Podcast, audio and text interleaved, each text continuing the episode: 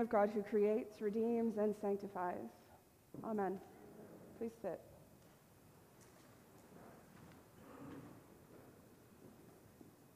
The definition of wild in the dictionary is one of the longest definitions I have literally ever seen.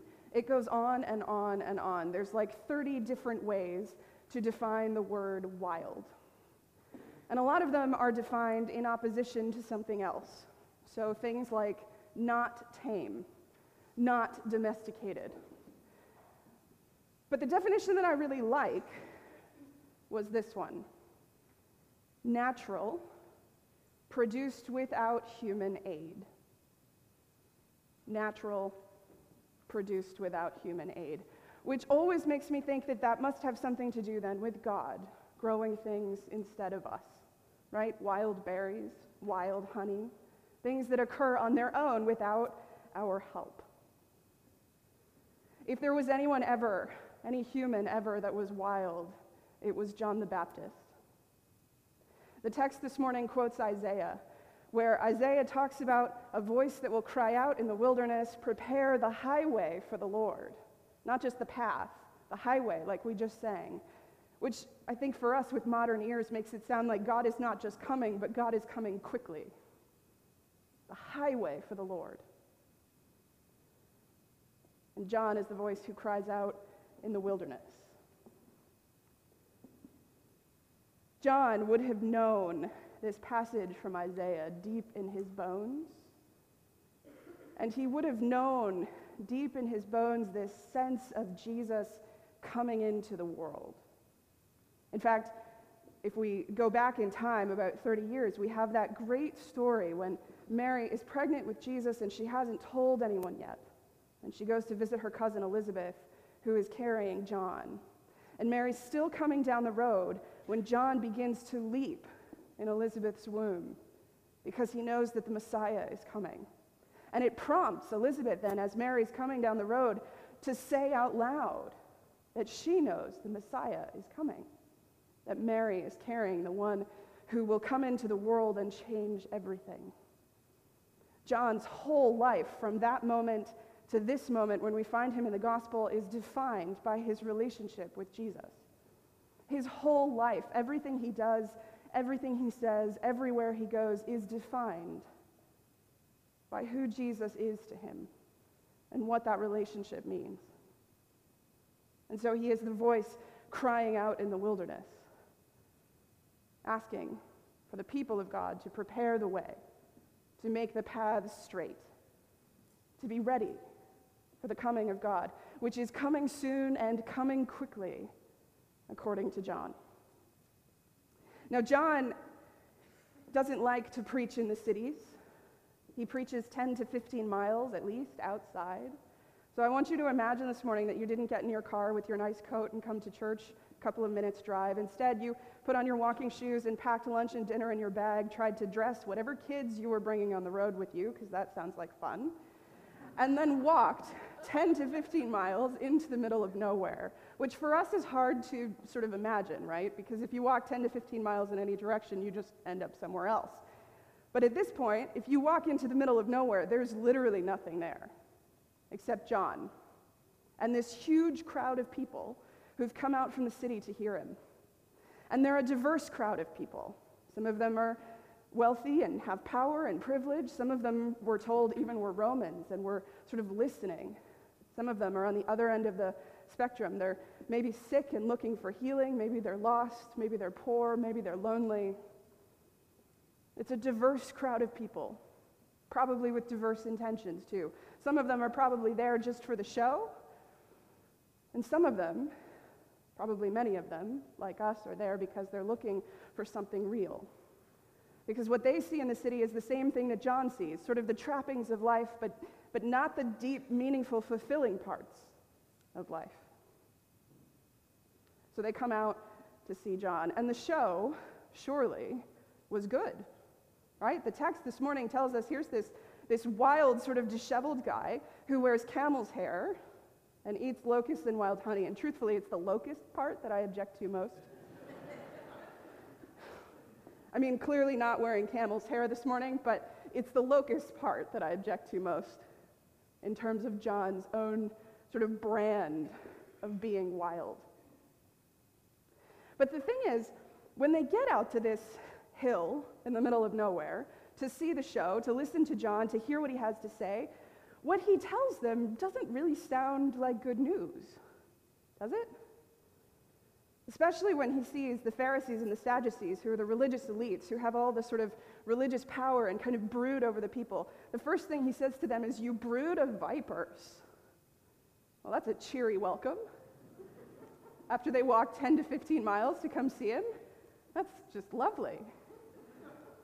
And then he starts with this whole thing about baptism and fire and the winnowing fork and the threshing floor, and he gives us this really interesting metaphor about the wheat and the chaff.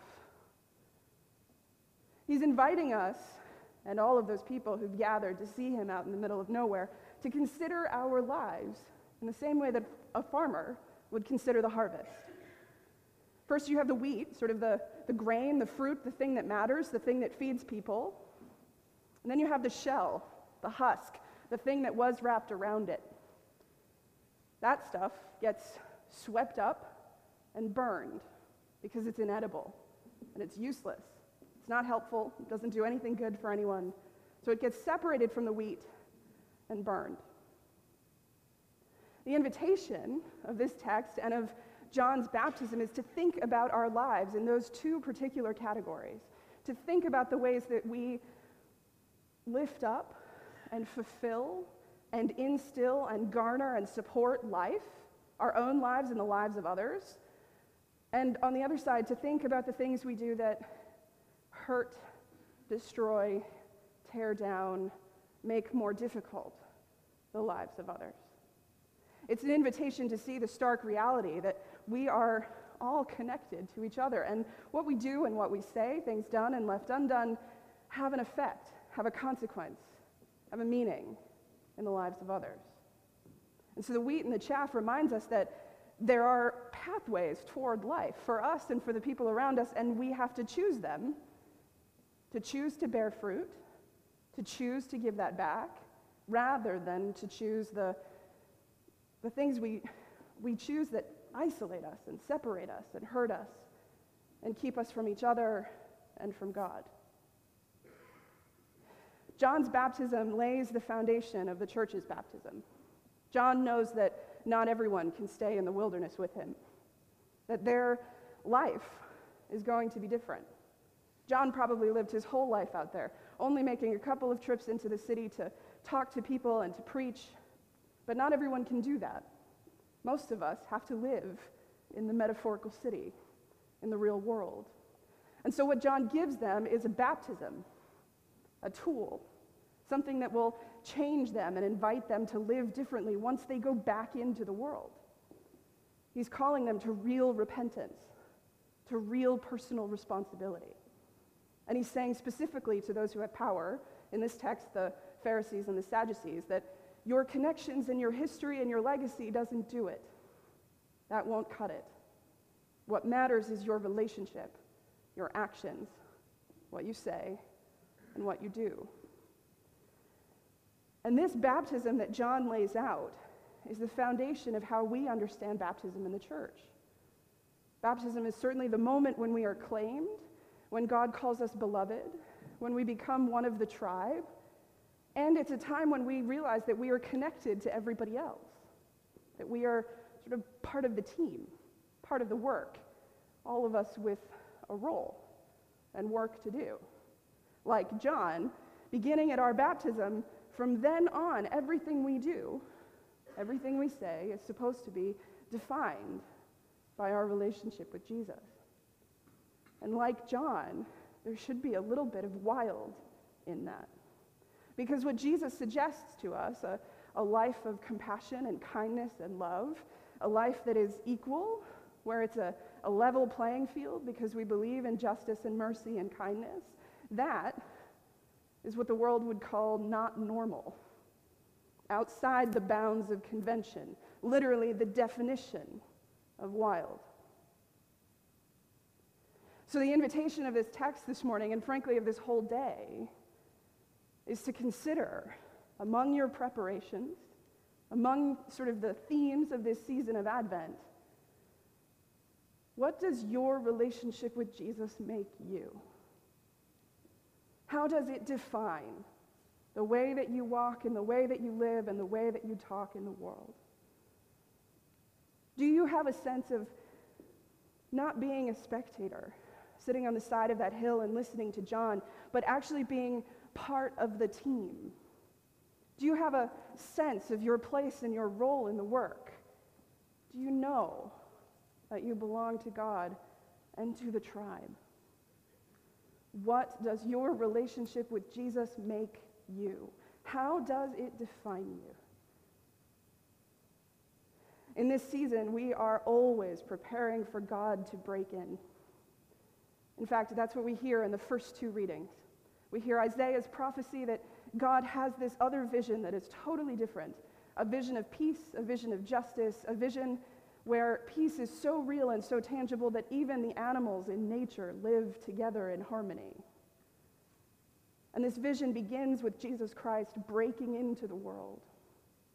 And in the epistle, we hear Paul say to the Romans that that work has already started and that they have to sort of continue. They should rejoice and be joyful about it, but they still have to choose to be part of it.